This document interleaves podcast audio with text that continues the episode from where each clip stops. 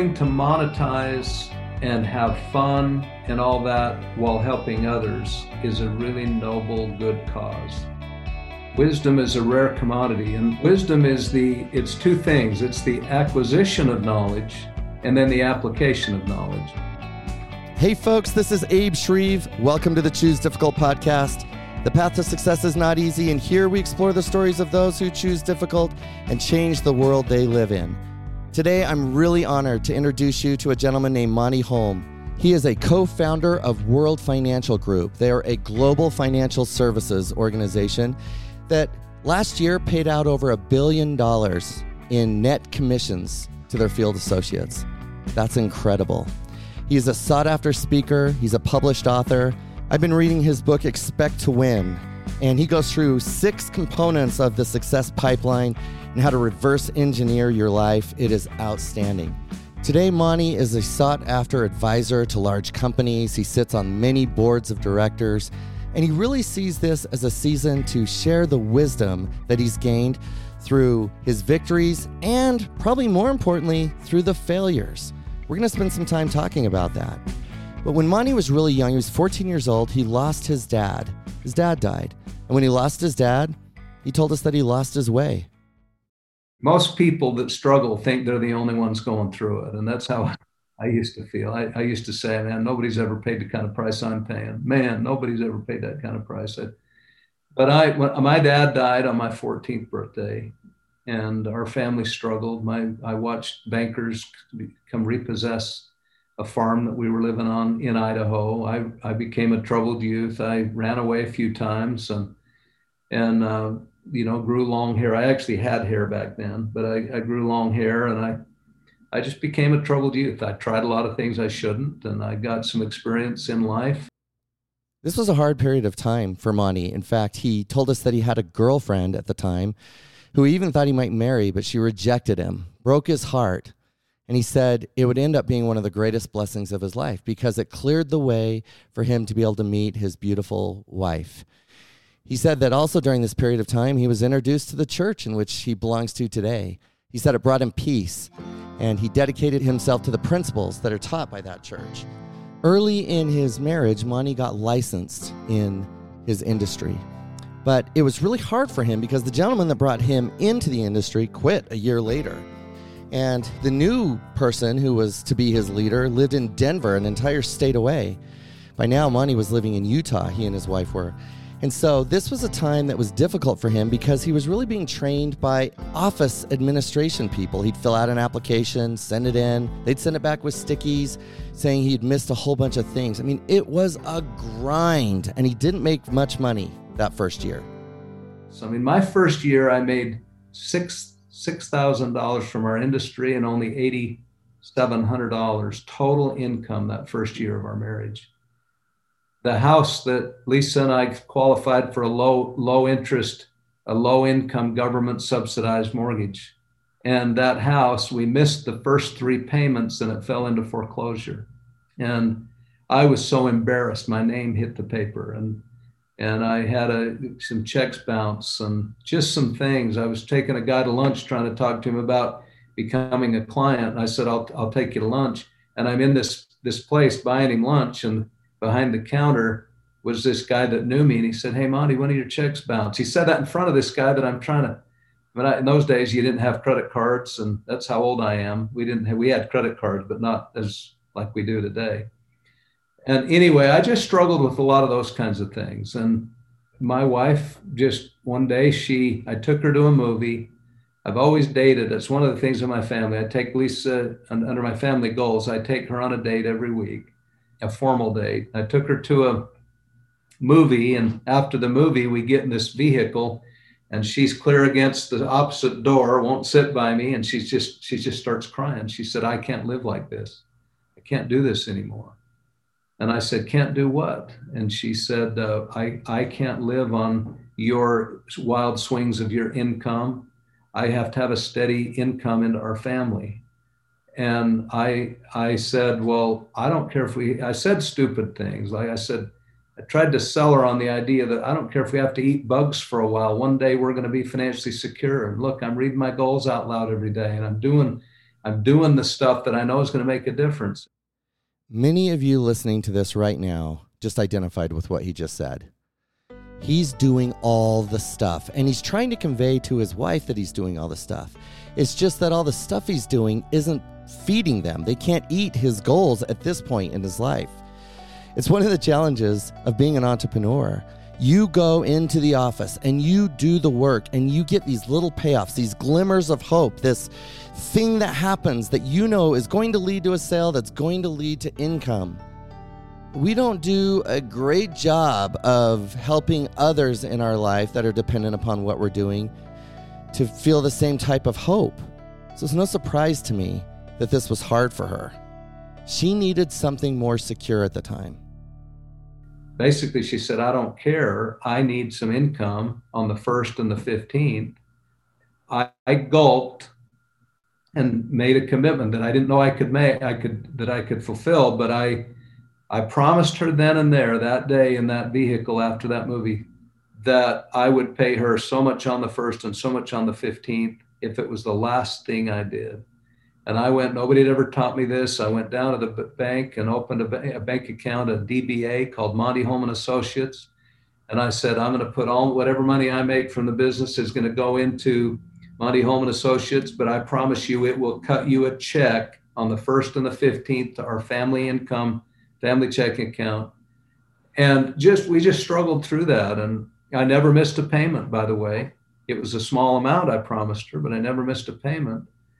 And uh, but I went from, you know, total income eighty seven hundred that first year to fifty grand my second year, just under fifty, and then I flew by a hundred grand like it was standing still.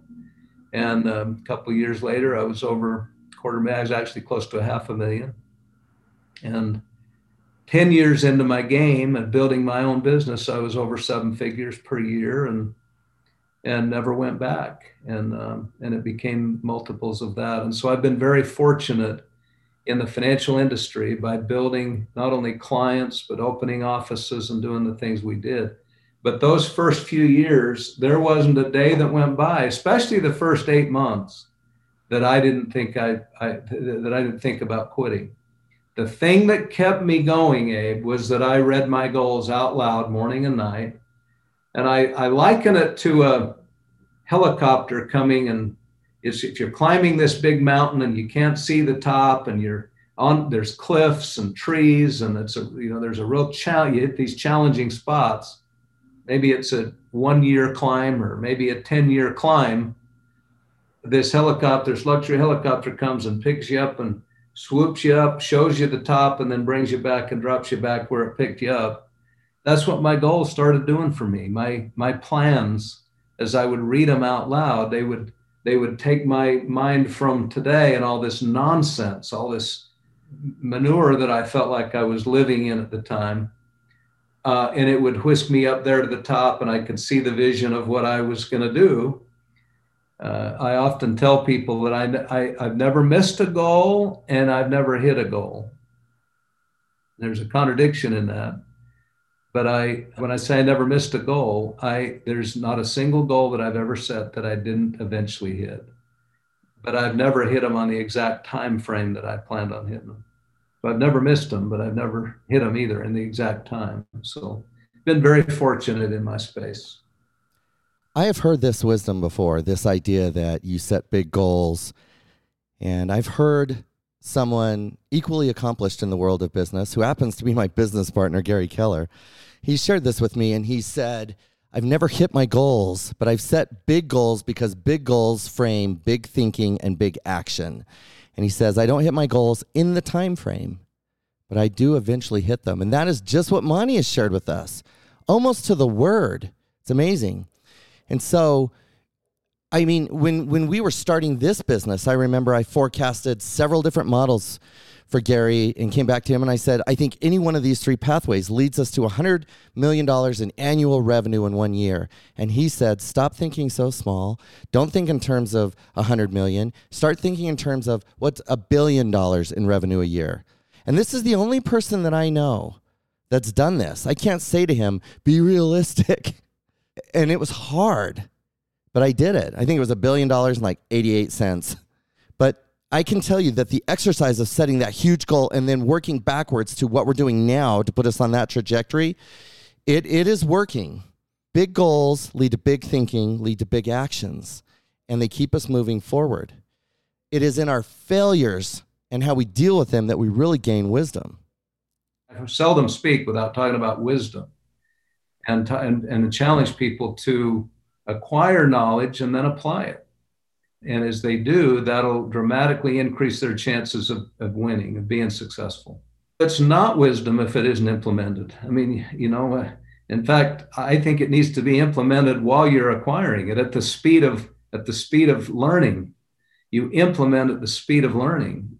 And if you don't implement something that you've learned, that's foolishness.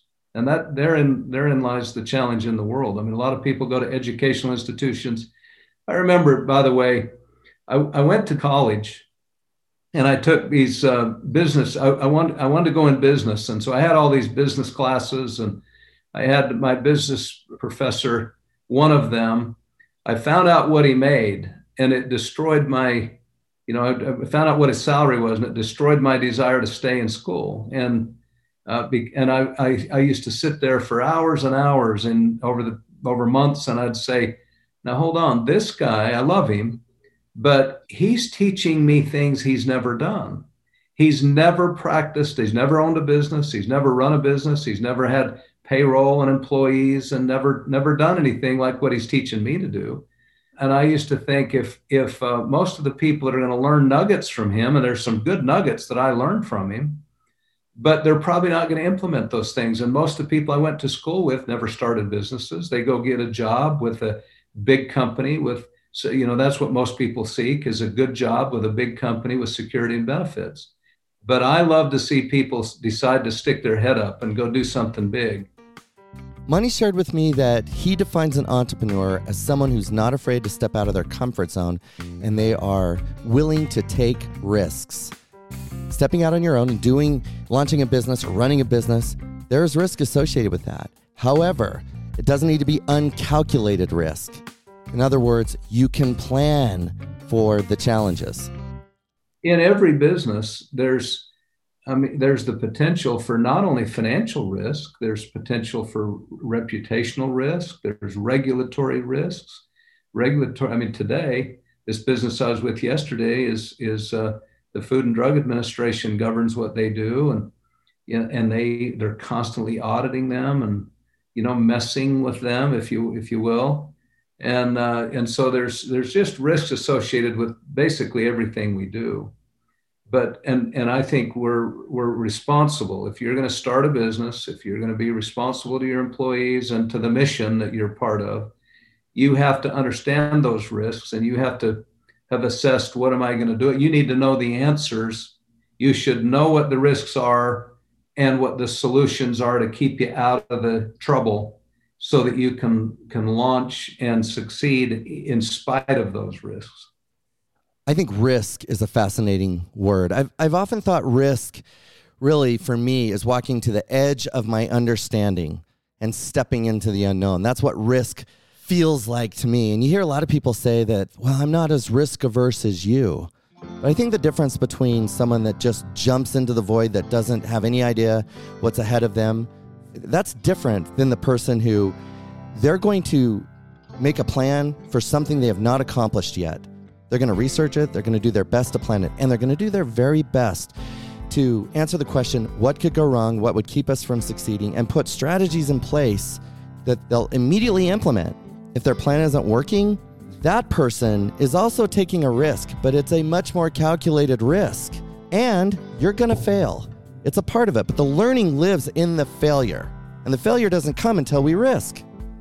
I think you fall forward or fail forward I mean, it's it's the old analogy of a football team. You know, you you fall three if you fall forward, and if if you just 33 falls, you made a touchdown. I mean, you're going to struggle. But I I love to be well planned and well organized. Uh, and you're not going to be able to see everything. You're not going to be able to know all the risks. You're not going to know, you know. I mean, there's just so many things you won't be aware of when you launch. Monty shared with me that one of the ways that he has been able to learn through failure and through risk is through his dedication and habit of planning. And it's something he has done for a long time, both professionally and personally. For 40 years now, Abe, I, and I'm, I promise you, for 40 years, I have refused to allow a new year to come in without having that new year planned out and I have it planned out with specificity. I didn't plan this, but I have a file folder that has every set of goals except this year's. Uh, this year's always on on my bedstand or on my desk, but I have I've planned out what I want to do that year in four areas: my faith, my family, my finances, and my fitness. I, I do that for each year. I've honestly I've not allowed January one to come in without having that year planned out with great specificity. Each year I have I come up with a purpose, a chief aim, and a plan for that year. These are all handwritten. Other than the last few years, I just have I, I wanted my eyes to see my handwriting. I want my ears to hear my voice. I want my mouth moving out loud. I've read those out loud morning and night for so many years. When I get those plans together, I don't I don't think it'll dominate us unless we do that. Uh, you know, Napoleon Hill said to, to read them out loud morning and night, and as you do, to see, feel, and believe yourself already in possession of what you're trying to do. And that's like almost impossible unless you read them out loud, unless you kind of obsess over them. My belief is that if I plan properly, and I want to have a balanced life. And I, if I do want to have a, and there's some people that don't want to have a faith part of their life, but I want to have, I want to be balanced with faith, family, finance, and fitness. And by having a, a purpose, a, a, just a purpose for that year, a chief aim for that year, and then my plan, and it all flows together to make a con- congruency with. I mean, my plans kind of need to fit in with my purpose, and they need to fit in with my chief aim for that year but uh, if if I have that organized properly, then I, I, I just feel more peace. I have I feel like I have a more balanced life. Here is the right formula for launching and getting to success. It's ready, aim, fire. Now, some of you just laughed because some of you are ready, fire, fire, fire, fire, fire.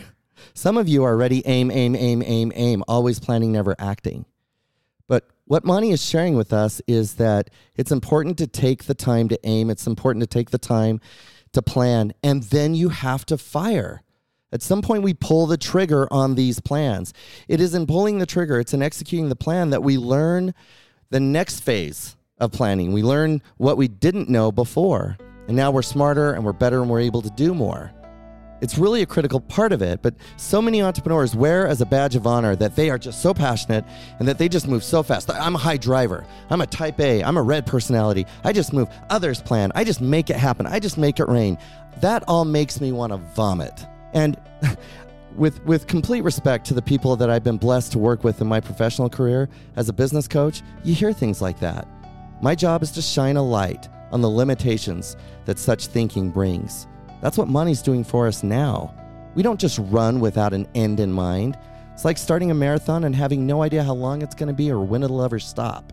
We start with the end in mind.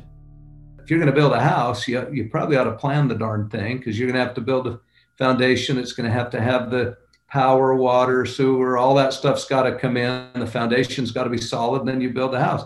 And it's always amazed me how when you sit down with an architect and you get an idea of what you want, then you sit down with professionals and help you put it together. It's always amazed me that the, the house generally looks kind of like the plans for the house. I mean, there's just, you know, there might be one or two little things in there somewhere that were adjusted last minute, but it's amazing how things come out generally how they're planned. And our lives can be that way. When we plan good things and big things, and when we've got it to where we look through our imaginary binoculars three years, five years, 20 years, 50 years down the line, and we imagine what we want to be, who we want to be, what we want to do. If we'll not just do that, do that, yes, because we've got to have that vision, but then do the reverse engineering and back it out and actually plan it. actually specifically plan what have I got to do this year and how does that fit in with next year? And you've got those binoculars looking out. It's amazing how our lives can end up looking like what how they were planned.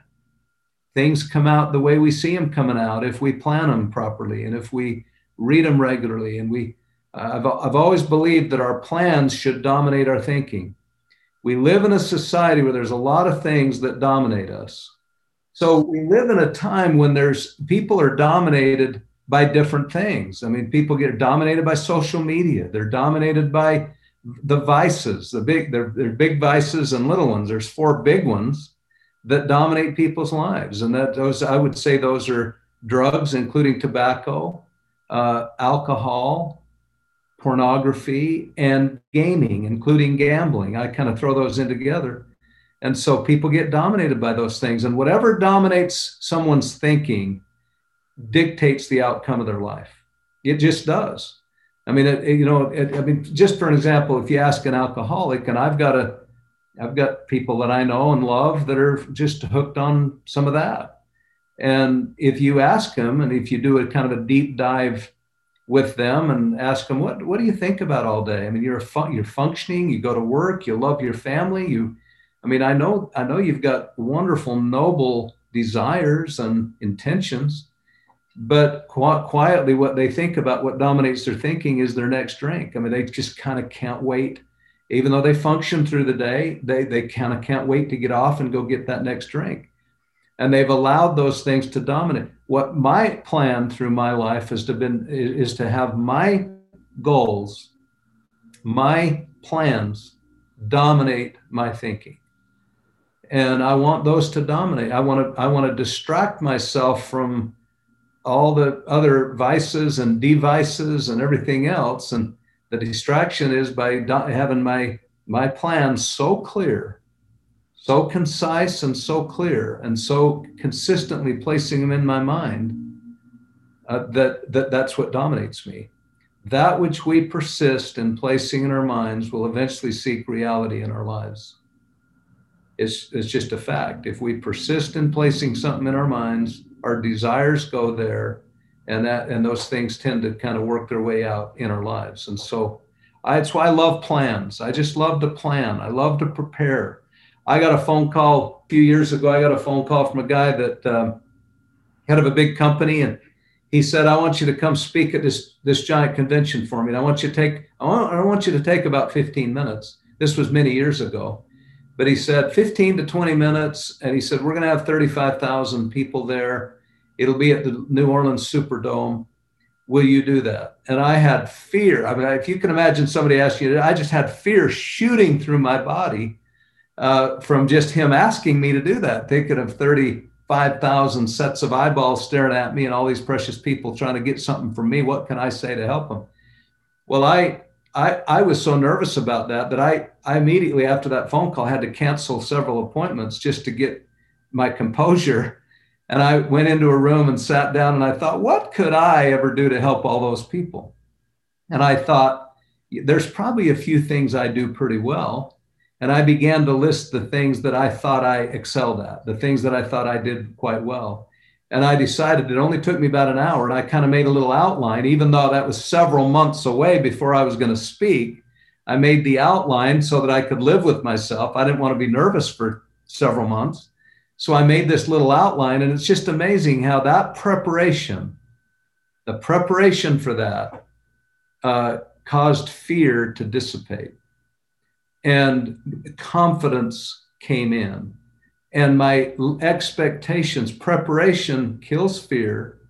It changes expectations to where, I mean, it, it by itself, just preparation in itself, changes your whole expectation.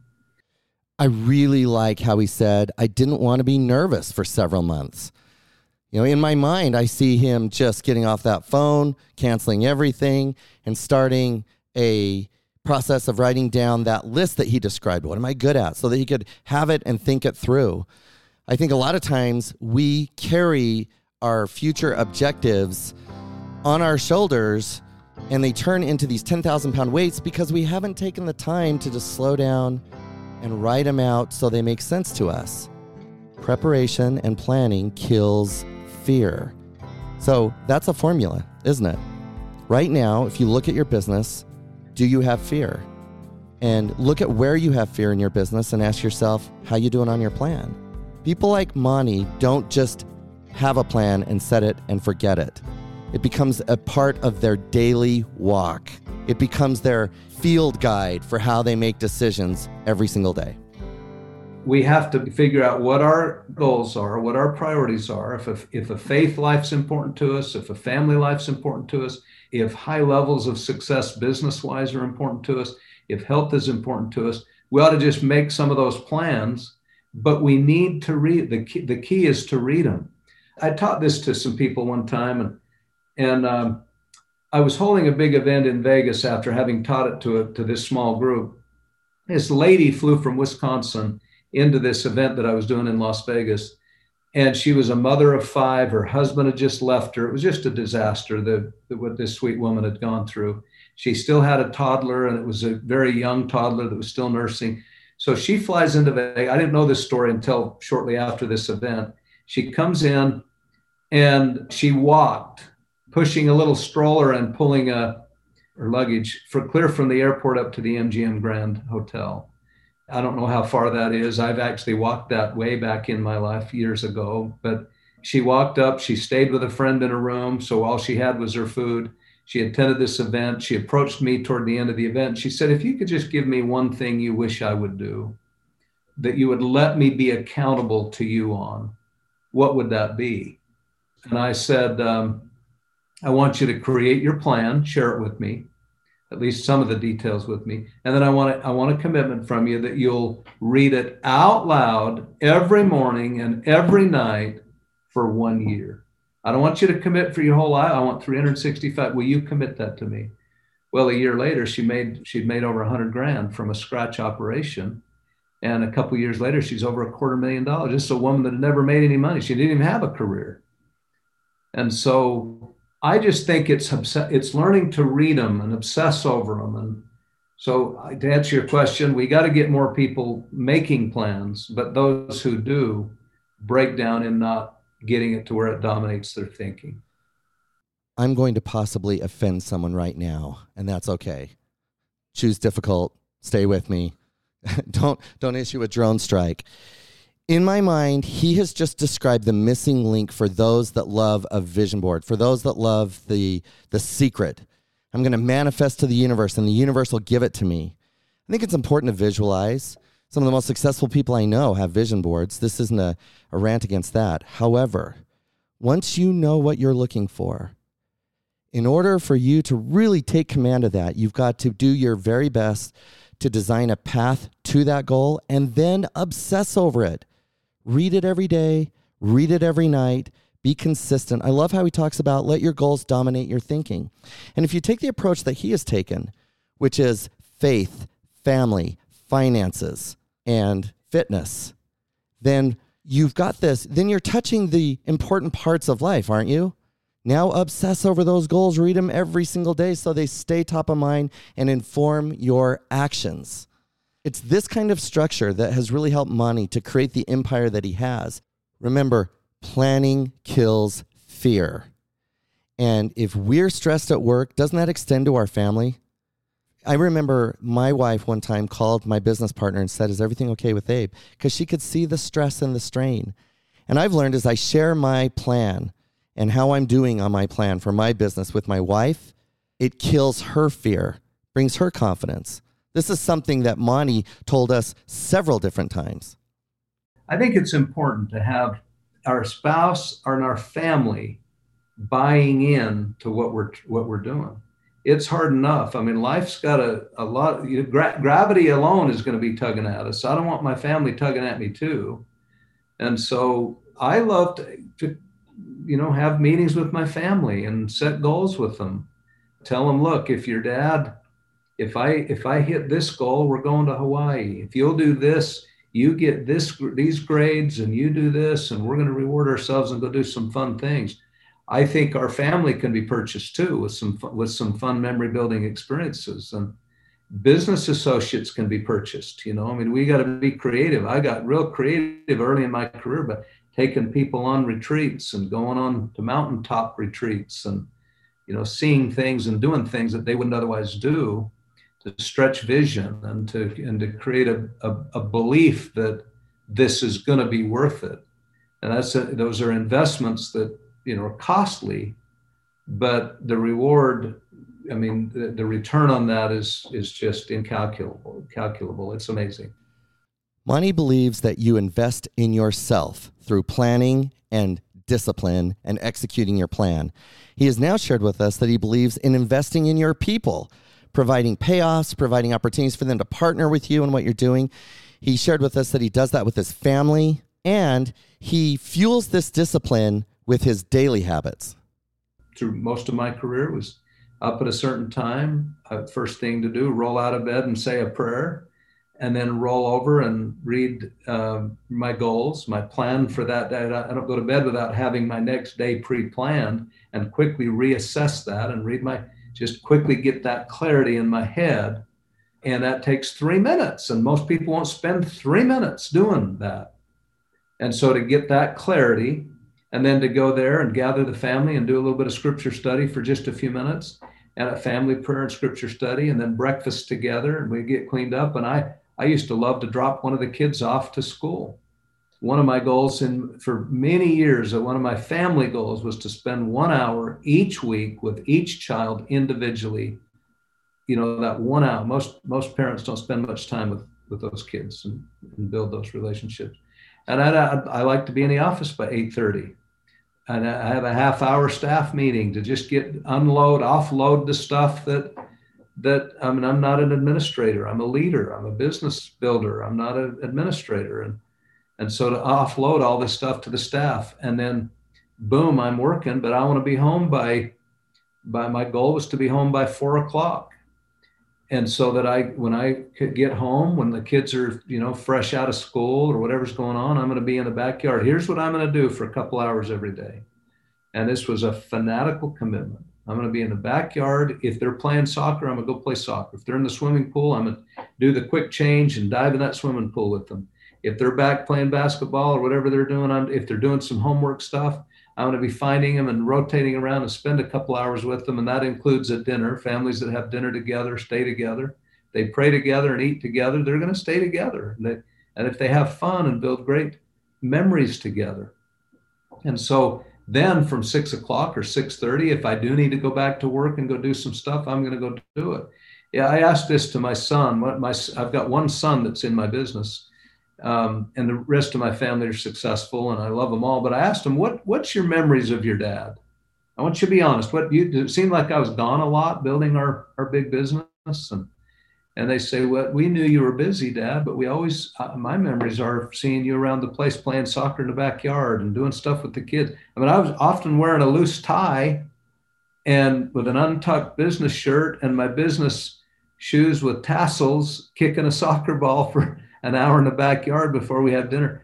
I mean, I, I didn't have time sometimes to go change, or I didn't go change, but I I was home trying to be home with my family. So I think the role of a wife and children, how you approach that, you and I dictate the kind of support we get from our spouses by how we treat them and by how we prioritize them in our lives. And we, a lot of people I know are frustrated thinking their family doesn't support them. Well, I mean, whose fault is that? It's not. I mean, they they need to be brought in. They need to they need to be prioritized. I've always believed that it's it's like with faith, with religion. If I prioritize God, I can have confidence He will prioritize me. He gives me 168 hours a week. Can I give Him back a couple? Can I give Him back a couple hours? He gives me 168. Can I give Him back a couple and give Him a devoted, focused couple? My family.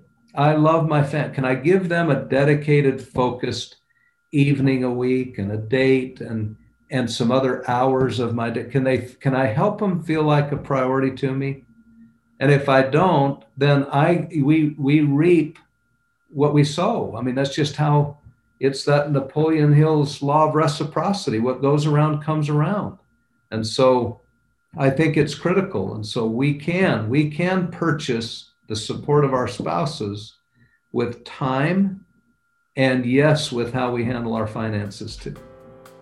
Monty is sharing with us the importance of bringing those we love along with us and rewarding them.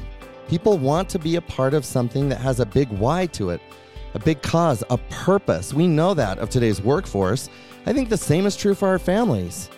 And Monty believes that a great cause brings the best out of people. Learning to monetize and have fun and all that while helping others is a really noble, good cause.